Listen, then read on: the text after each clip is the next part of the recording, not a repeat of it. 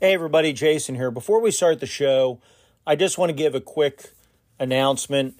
I don't know if you heard, but on Friday, May twentieth, twenty twenty-two, there was a, I, you, maybe it was a glitch, maybe it was hack for DriveThruRPG, One Bookshelf, where people ha- were able to have rights that they shouldn't have had, and some titles were messed with, prices changed. We don't know exactly all what was done. According to One Bookshelf, you know, they don't believe that customer account data was compromised. But for your own safety, there's no harm in changing your password. And hopefully you're using different passwords for different sites. For sites that offer two-factor authentication, you should definitely use that. DriveThruRPG, to their shame, does not offer two-factor authentication. Um, but yeah, use password managers. There's a ton of good ways out there to protect your data. The other thing is never save your credit card data to these sites. Um, but yeah, just be aware the site, there was a security issue at DriveThru, and you know, it'd be prudent to change your password, in my opinion. Mind you, I am a Luddite and not tech savvy, so you know, if I'm wrong in putting this message out, feel free to call me and I'll play your show or play your message. But with that said, let's get into the show. What pops up a beer or a cold libation? Let me tell you how I wrote this little thing. I went and took a call from brother Jason, and he tells me that he has a little dream. He says he needs a backwards intro to begin his podcast, and I ask him, what you got?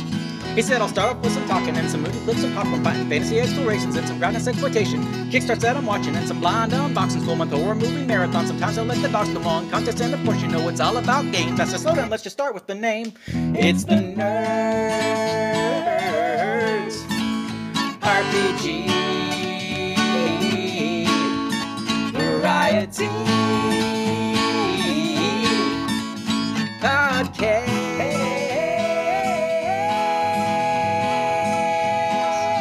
With the other Jason. Hey everybody, welcome back to Nerds R P G Variety Cast. I'm your host Jason. Today I've got a bunch of calls. In fact, I have a bunch of other calls as well. If you called in about virtual tabletops or my little political rant, that is actually going to be next episode. And then the episode after that, we're going to have the awards show. So if you haven't sent an con- uh, entry in for the contest, time is running out.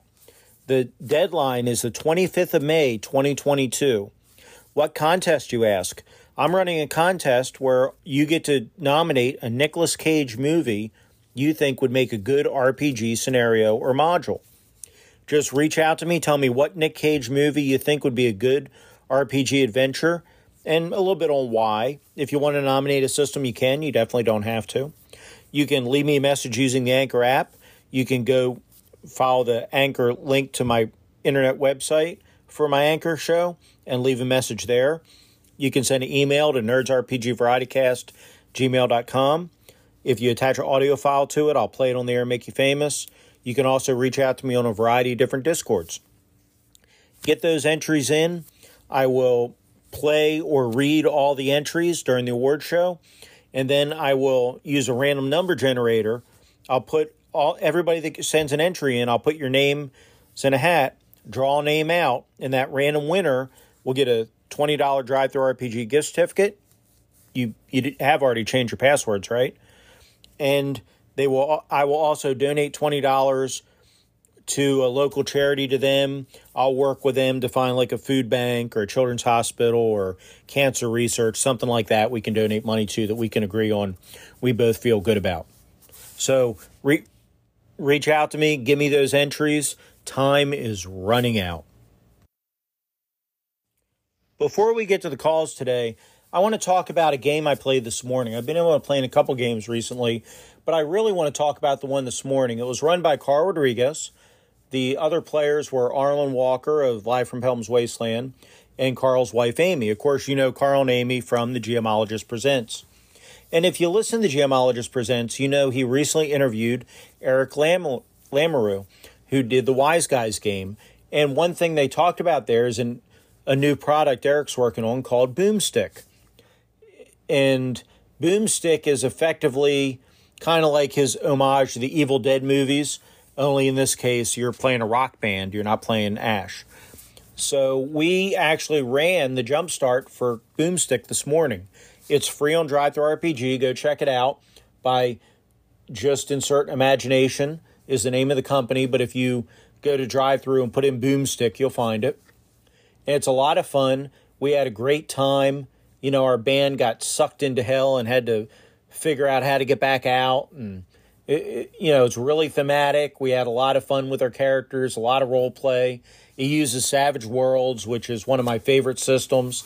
Savage Worlds actually, actually worked really well with this system. It, you, you know, was a natural.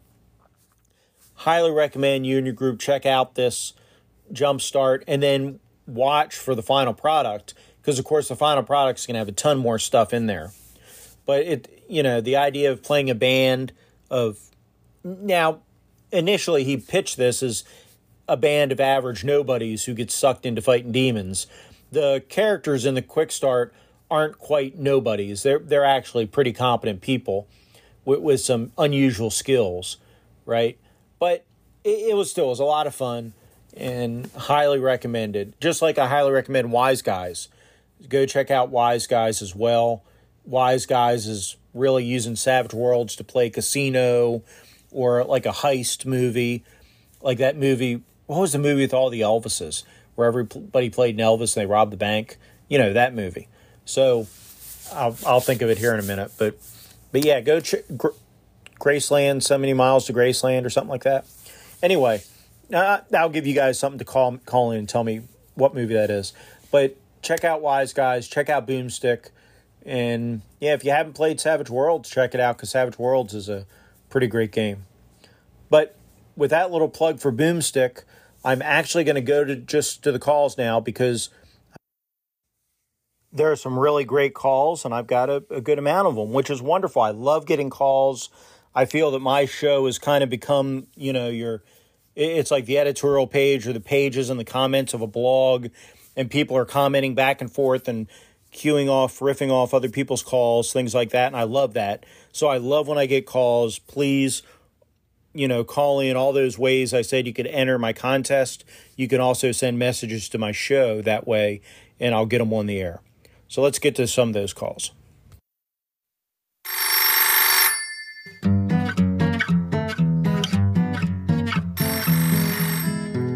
Who's on the phone? Who's on the phone? Who's on the phone? Who's on the phone? Well, maybe it's your auntie or a joke by your spouse, but the operator's scream is coming from inside the house.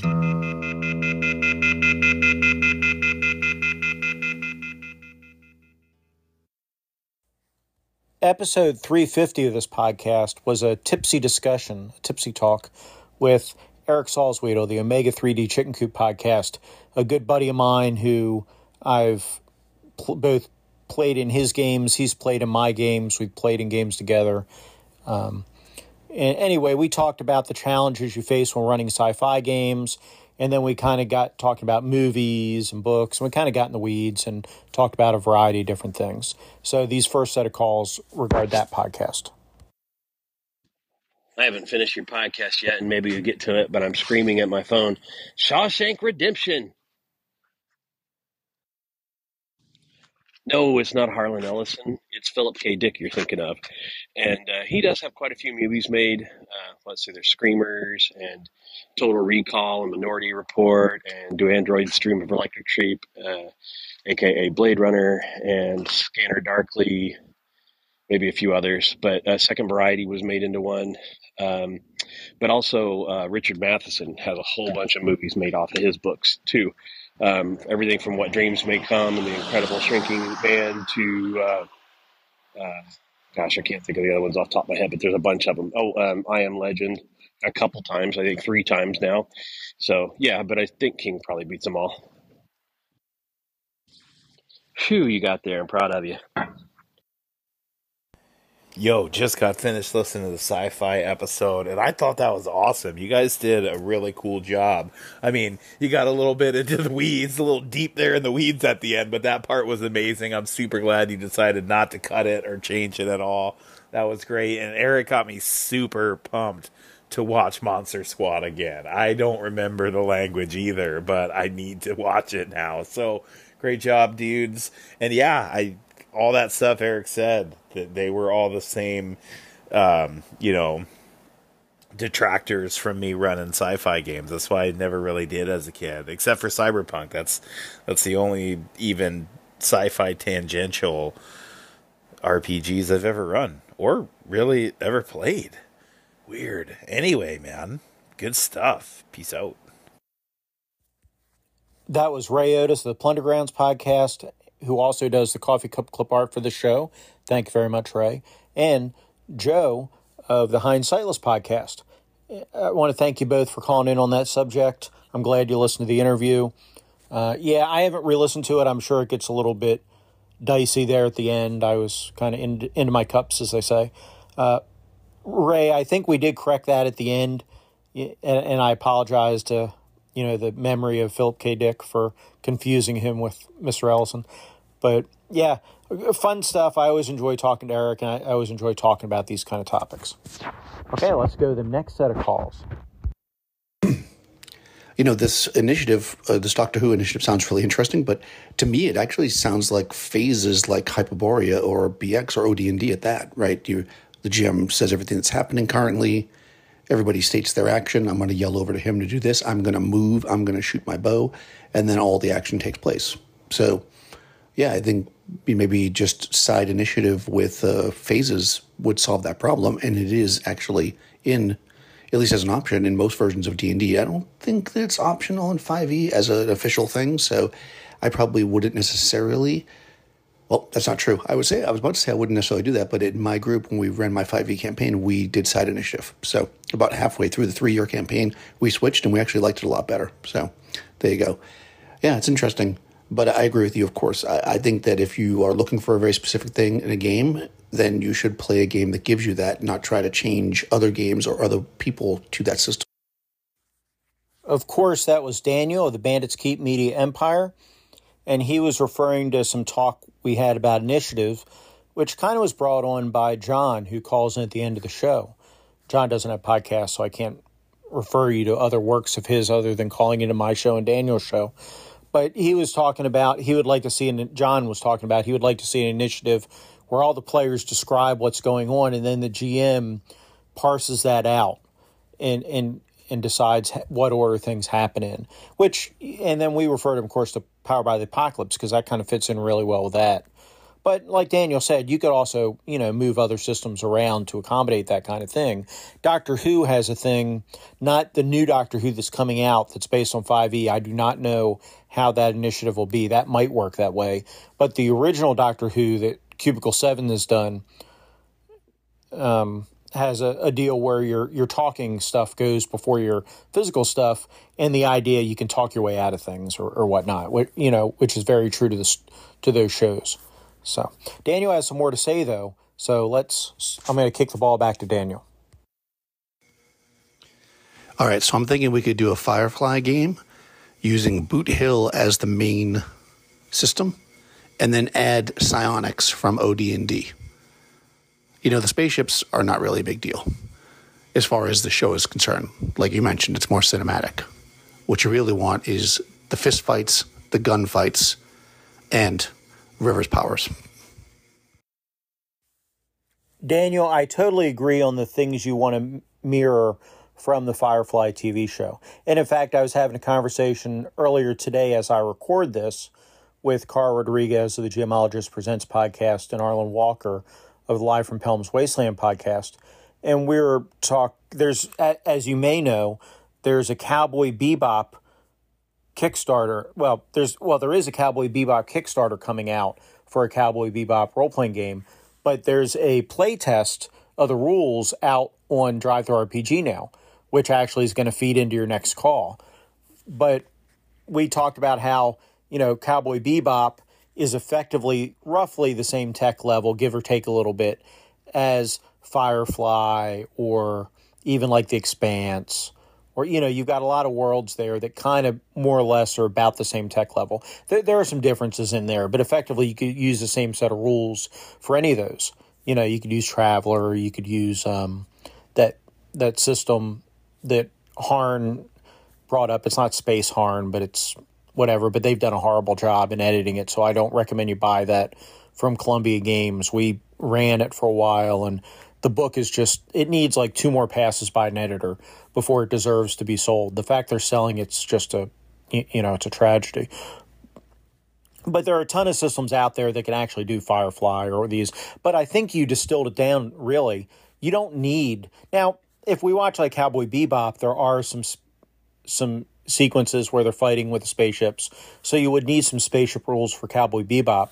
But Firefly, you really don't. You're right. If you watch that series, Firefly, I mean, there are some ship maneuvers, but I think you could do that pretty easily. The vast majority of everything in Firefly ha- is really man-to-man kind of stuff. It's not ship-to-ship. The psionics, you, you could bring in like O D and D for, or first edition psionic kind of thing. I think I would probably find a, a simpler way to do psionics. I think I would just bring in a system where you just have these powers and you can, and you have so many points, you, you know, power points or sonic points or whatever you want to call them, and, and they use them, and, you know, that's how many points you can use that day. And, and I would let the player with psionics also tap into maybe their constitution or, you know, another stat. They could, they could effectively do burn a, one of their stats to power their ability. So it would weaken them if they push themselves beyond the limit, right? Where they push themselves too far, that's when their news starts bleeding, and, and they might pass out from the exertion. So I would want that kind of mechanic built into there. Um, and, and O D and D psionics might do that. I haven't looked at that for a long time, or the A D and D psionics, to be honest. Um, but I, I think I would try to find a, sim- a, a pretty simple, these are your powers, each costs this many power points, you have a power point pool, and you can burn, you know, you can burn down your statistics to power that once you burn through your PowerPoints. Um, but yeah, good point. Now, I mentioned this. Why do I mention the Cowboy Bebop play start or play play test? Well, because I've downloaded it and talked with Carl, and we're going to try to run that soon. So, folks, look forward to hearing about the Cowboy Bebop play test, how it works. But more importantly, I mention it because it's free, and the fact that that playtest is free feeds into Daniel's next call. Daniel send Daniel from Ants Keep. Um, someone may have mentioned this already, but I'm behind. Uh, it, for and I'm going off memory here.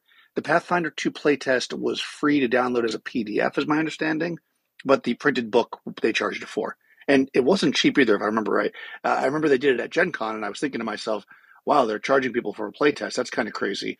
But of course, as noted, I believe, I'm ninety-nine percent sure the P D F was free, so it wasn't like you had to buy it. But if you wanted that book, maybe in some form of collectible, it could have been considered, then you'd do it. I wasn't playing Pathfinder at the time, so I did not bother to do it. But I'm sure lots of people did, and uh, yeah. As I've said in the past, I don't necessarily mind paying to get in on a, on a um, play test of a game, but I personally would like to see that money put into the playtest be available either, you know, for you get the complete game at a lower price, or maybe, I mean, a lot of these are P D Fs anyway. So if you buy the playtest and when the full one comes out, that playtest is, you know, replaced with the full price one or something. I don't know. I, I would like to see something. I mean, like Carl's talked about, the Marvel game has playtest, has variant covers like comic books. And that's distasteful to a lot of people. Other people love collecting those kind of things. So they're kind of catering to their audience there. But, yeah, I, I agree. It's kind of a... I don't know. The, I can see P D Fs being free. Once you get to physical books, obviously there's a cost in printing physical books. So I, I can't fault manufacturers or companies from selling physical books for the playtest. But the P D Fs, yeah, I mean, you're helping them work the bugs out of their system. So... you know, they ought to throw you a bone a little bit, right? Okay, back to Daniel. Hey, Jason, Daniel from Bandits Keep. Um, yeah, thinking about using the wounds or whatever, you could have a high-level N P C, let's say a ninth-level ranger, like he is accomplished ninth-level in ranger, but now he's retired, he's out of shape, he's wounded, he's got hurt. Maybe he only functions now as a third-level ranger for, like, his hit points and his attack and stuff like that. But you might give him other skills that he, like his tracking might still be good or that kind of thing, something that's more mental or that he might be actually practicing still. What I heard once, and I don't know how true it is, is that they started putting high-level N P Cs in all the in all these modules because players would would see the T S R guys at conventions and be like, you know, not players but G Ms, and they'd say, "Oh, my players go into every town and just murder everybody." So um, I guess they put them in there to dissuade that type of play. That came out of a conversation where we were talking about how it was kind of odd that in a lot of the T S R D and D modules, you would see, oh, the Tavern Keeper's a level eight fighter and the Barkeep's a, you know, level twelve, whatever. And, you know, you're like, why are all these high-level retired adventurers, you know, in the town? But we, I kind of like the idea of characters not only be able to increase and get better as they get older and more experienced, but also take wounds and scars and have problems. You know, you, you arthritis is going to kick in. You, you know, you, you might have phobias. Your hands might start shaking. You might lose an eye. You, you know, physical problems. Look, look at a soldier after twenty years. Anybody that served in, well, anybody in the in the military really, but especially look at somebody like in the infantry or something like that. And you know, their body is beat up after, not even after twenty years. You, you know, I mean, I only served eight years in the Army and I'm beat up, right? So I, I think having that degradation, physical degradation, is realistic, but a lot of people don't find that very fun. But even if you don't do that for the player characters, you could definitely do it with the N P Cs, and, and that could be why these guys are retired, because, you know, they, they were adventurers, but because of injuries and, and issues, that's why they retired.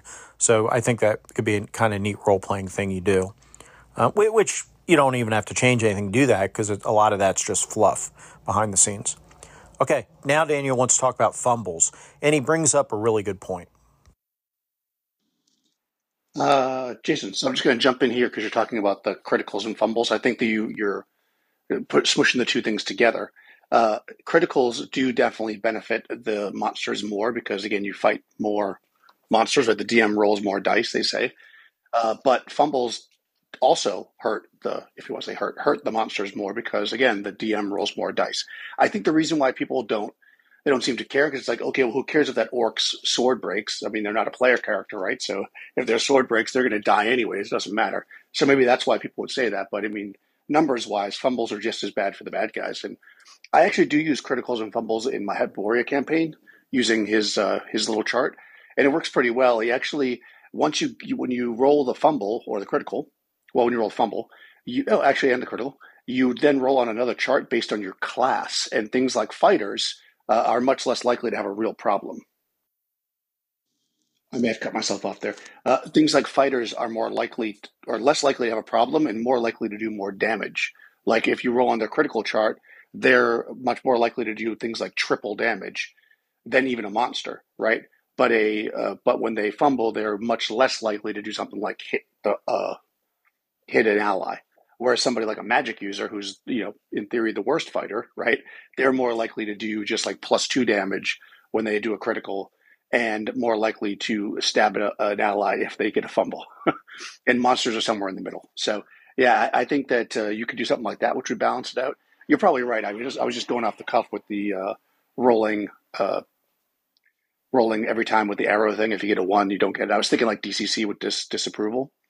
But uh, I think what you're saying is, yeah, you could confirm it. But I still think it would be a one, one the first combat, a one or two the second combat, and so on. Otherwise, you'd never have it happen. Great point there, Daniel. You're right about fumbles, of course. I really like the system of having the more unique tables.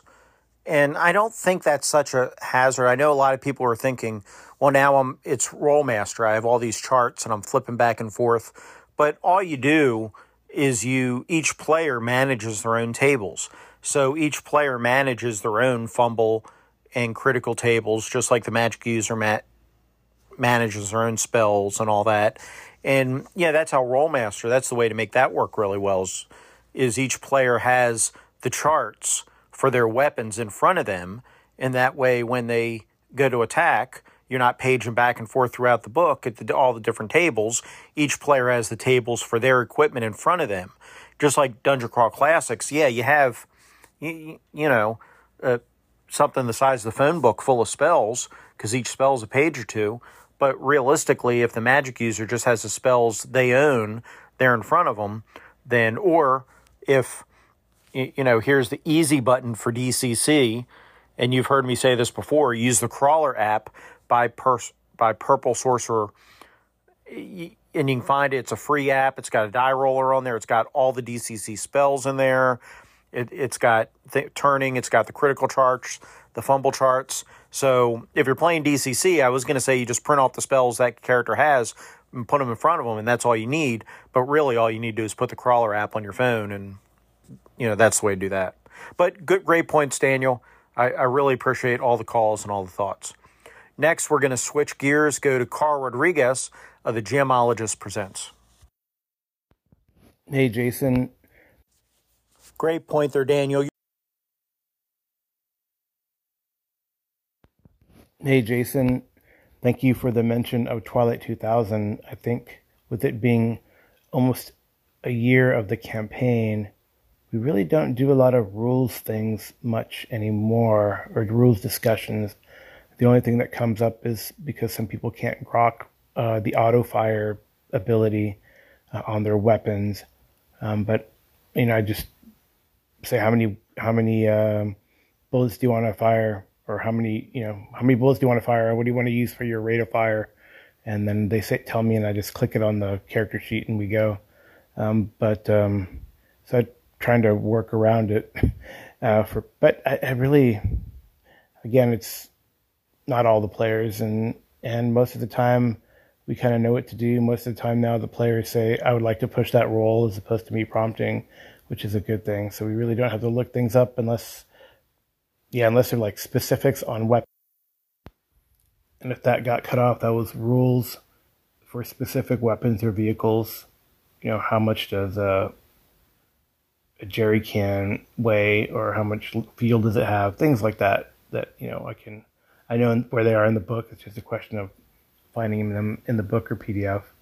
Um, but I don't know if that's necessarily rules, but more specific details for immersion in the game. Because I think in T two K, you know, you want things to be as realistic as possible and have plausible explanation uh, for things. And the G M should have it, you know, uh, you know, kind of as I've heard comment.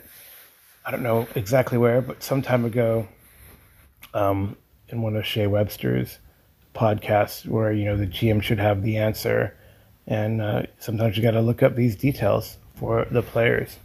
For example, why a cell phone would work when there's no satellites, and uh, the players found that out, and it made sense because I had the answer. So, um, yeah, I think um, I will send a call on the other thing I was going to say.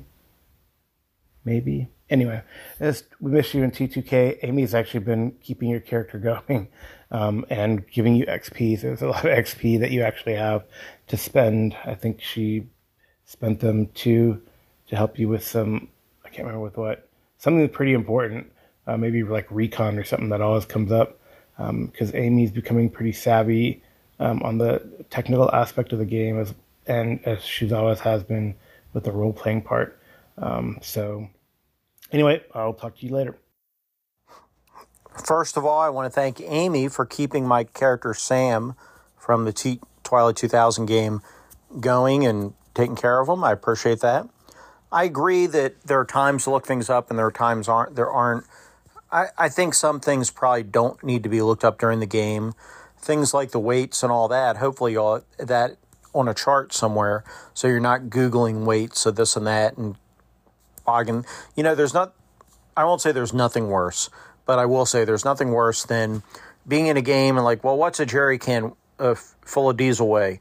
Well, let me look. And then five minutes later, you know, people are Googling and looking, and so the game is now, dr- you know, drugged to a halt. Uh, and the same thing, kind of like the cell phone thing. If you know ahead of time or you've already researched, so they say, well, why don't cell phones work? And and you can just answer them. That's one thing. But if we're having to pause the game to, to look it up and to talk about satellites and, and, and to research that, that's a problem. Now, I doubt that's what happened. I have a feeling you already knew because you've read the background and, you know, you kind of already know how cell phones work anyway. So you probably were able to just off the top of your head do that with them. So that's a non-issue. But I, I do think stopping the game to look up specific details, especially if it takes a little bit of time, can, can be a bad thing. Um, but, I mean, it depends on the group because, uh, you know, some groups will just roll with that. It's not an issue, and a lot of these, our groups are social groups. But, but I think it can break you out of the game, and then you have to, okay, we've got the answer now. Let's get back into the game, and then you have to get back in your game mindset to, to resume the game. I do not think that's insurmountable. I definitely think you can do it, but I, I think it's probably better if you don't have to do that. Yeah, I think fatigue in a game, I think you'd only want that if it's exciting or interesting to the game, right? Um, something that Arlen Walker posted on the Discord the other day about, you know, just getting to the the meat and potatoes of the game and the exciting bits and not really worrying about the boring parts. And for some people, the travel, the, you know, the minutia, the, you know, uh, keeping track of rations and arrows and water is not the fun part, but the kind of more boring part, and fatigue could fall into that category, but hey, it could be important.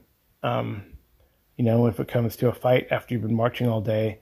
And I think a system that does a great job of that is Jackals, because uh, you roll for survival while you travel, and if you fail, you accumulate, uh, you lose metal, which hurts hit points. So I have a couple a couple other things to say. Um, I wanted to talk about um, exhaustion in D and D five e, which is not very often used. I know of one game that really emphasizes its use, especially during travel, and exhaustion is pretty harsh, and I can see why in five e you wouldn't use it. At level one, you have disadvantage on ability checks. At level two, speed is halved. At level three, you have disadvantage on attack and saving throws. At level four, your hit point maximum is halved. At level five, your speed is reduced to zero, and then you die at level six. So it is pretty harsh. And um, it, if you wanted to bring a gritty nature and uh, that aspect, exhaustion, because of a lot of activity and uh, pressure on the on the player characters uh, is there, then uh, that would really work uh, to give it that, that sort of feel that you're uh, you're being harried and harrowed and got to fight. The other thing is about retirement. Um, I can think of two games that do a great job of that: uh, Pendragon and Jackals. In Pendragon, if you if you play like a generational campaign, Um, then eventually your character will retire and pass things on to their uh, sons and daughters. In Jackals, if you get too famous, you inevitably retire. So it's whether it's retirement because you feel your character has completed their story arc, um, which can be done through the um, you know the the kind of seasonal activities, the in between time, and uh, and or they get too famous, they get to like nine Cleos, and then.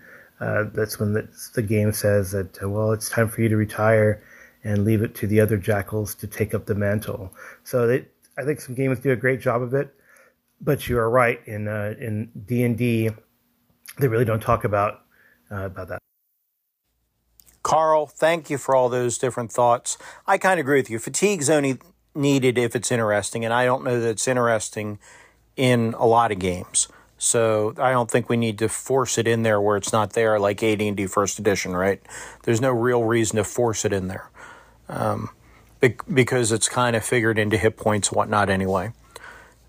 As far as the exhaustion mechanic in the later editions in D and D, yeah, it's, that sounds pretty punishing. And I know Colin over at Spike Pit has talked about that and using that in the past, although I, I don't think those episodes are up anymore because, well... You know, more and more podcasters are curating their back catalogs and taking down content, and then the listeners can't hear it anymore. But as far as your last point with the retirement, yeah, some games do it better than others. As far as D and D, you cut yourself off there. I don't know about new editions of D and D. I know, I know that in A D and D, First Edition, and even in B X, and, and especially in like Beckme, right, you've got a path that you're traveling.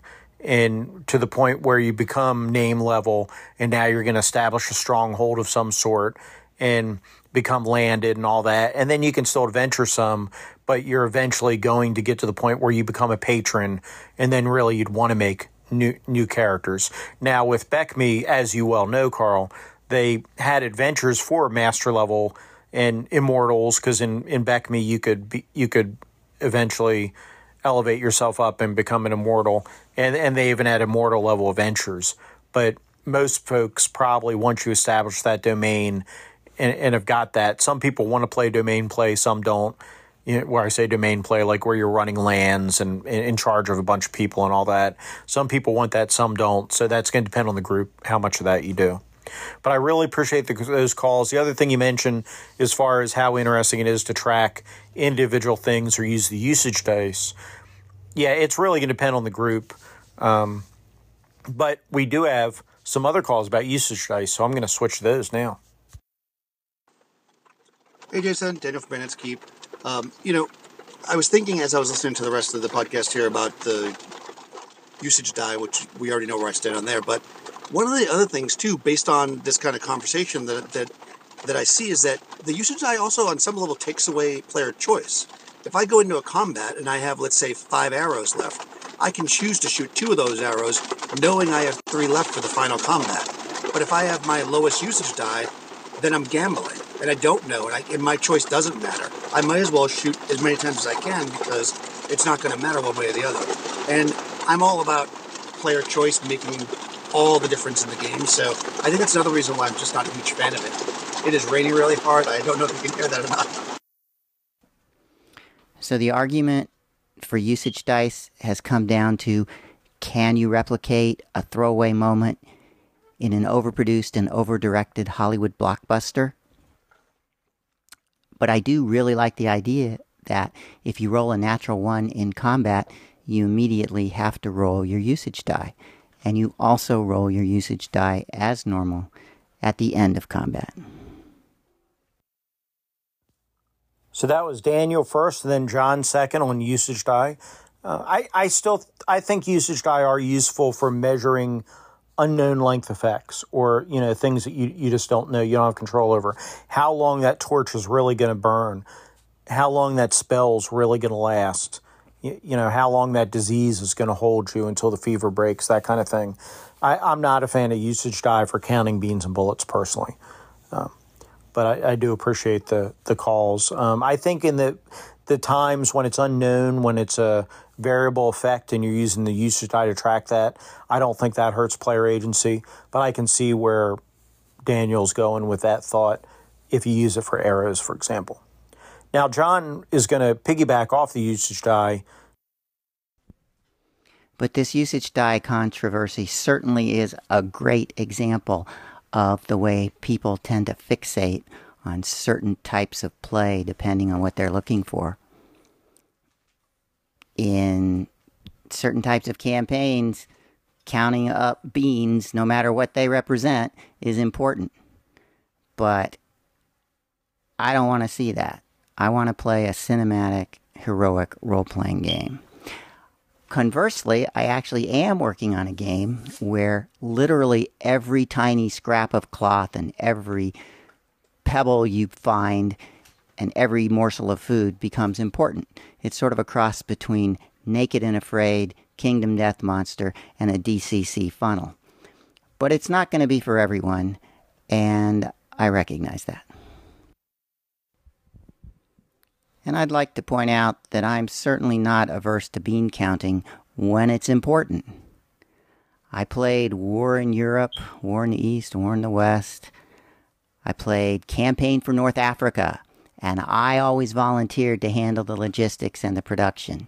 I created my own spreadsheets to handle War in uh, Europe's production. And another one for Campaign from North Africa. So it just depends on the game you want to play. But to, for me, that doesn't belong in heroic role-playing. John Lennon again. If you like movies, you should be following Terry Talks Movies on YouTube. He's got an amazing number of videos already, and he's always coming out with new ones. He's a true movie aficionado and historian. He's not a critic per se. He's not trying to impress you with his knowledge and convince you that he could have made Citizen Kane better if he were, had only been given the chance. He does provide his opinions, but mainly he just provides an incredible amount of information and detail about movies, both famous ones and ones you might not have heard of. John, thank you for those thoughts. Yeah, I think it comes down to you have to pick the game system that's going to, you know, help emulate the game you want to play. If you're inter- if you and your group want to play a game that's gritty and wants to count beans and bullets and all these kind of things, then you pick a system that does that. If you want that cinematic action game where you're not worried about that, then I think you pick a game that allows you to do that. And the, the great thing is we're in the golden age of role-playing games right now where there are so many games out there, there's no doubt a game out there that will let you emulate exactly what, you, what you're looking for. So, and with the internet, it's easier than ever to search for reviews of games to find out which game, you know, you should concentrate on buying. So there's definitely a, a wealth of things out there, and, and there's no better time to be a gamer as far as availability of things goes. As far as your last call there, always interested to check out new movie review podcasts, or actually in this case, a YouTube show. So I will go check that out. Thank you for the recommendation. That's all we have for you today, folks. Thank you to all my callers. I had thanked Ray Otis earlier in the show, but I also want to thank T J Drennan, who does the wonderful music for this show. And like I mentioned earlier, if you called in about V T Ts, that is going to be in the next episode because I have so many calls about V T Ts. So if you called reference that episode, you'll hear those calls plus some responses to the, my little political rant. That's going to be next episode. Thank you so much for tuning in. I appreciate all of you, and I look forward to talking to you soon. Take care.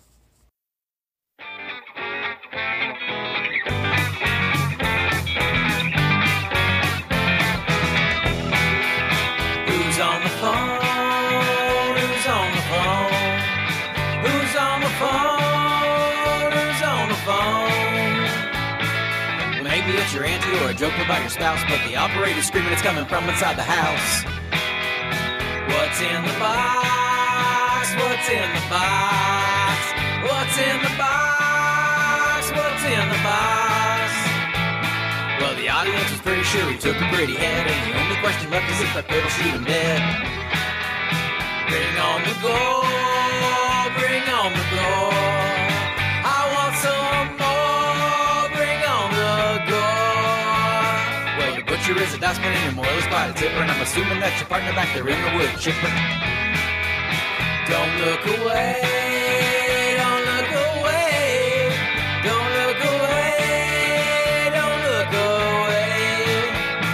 Well, the zombies are arising and the world has gone to heck. We're living for the dying and we're dying for the shrink.